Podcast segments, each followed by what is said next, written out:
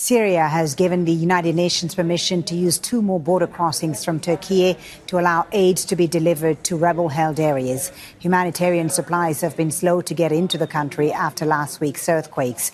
It's been eight days now since those quakes hit Turkey and Syria. More than 37,000 people have been declared dead across both countries. Rescue crews in Turkey have pulled four people to safety from under the rubble eight days after the quake struck.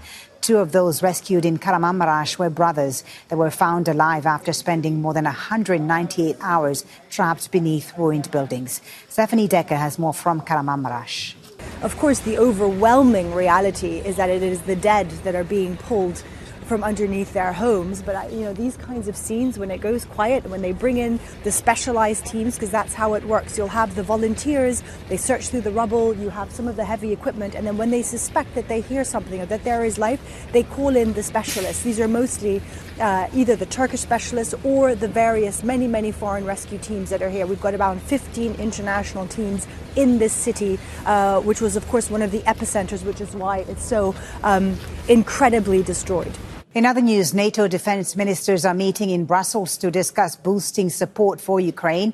Kyiv has asked for F 16 fighter jets, but allies say it'll take some time to consider the request. The alliance's secretary general has promised more ammunition for Ukrainian troops as they fight off Russia. President Xi Jinping says China supports Iran in safeguarding its rights over the nuclear program. Xi is holding talks with Iranian President Ibrahim Raisi in Beijing. It's the first visit there by an Iranian leader in more than 20 years. In the United States, a gunman has shot dead three people at a university campus. It happened at Michigan State University in the city of East Lansing. The suspect ran off but was found dead after four hours later, reportedly with self inflicted wounds. And New Zealand's Prime Minister says the damage caused by Cyclone Gabrielle is the worst in a generation. A national state of emergency has been declared. The storm hit the North Island, bringing high winds and torrential rain. If you need in depth analysis of news and current affairs in one of the world's most misunderstood and complicated regions, join me, Sami Zeidan, every Thursday on Al Jazeera's Essential Middle East podcast.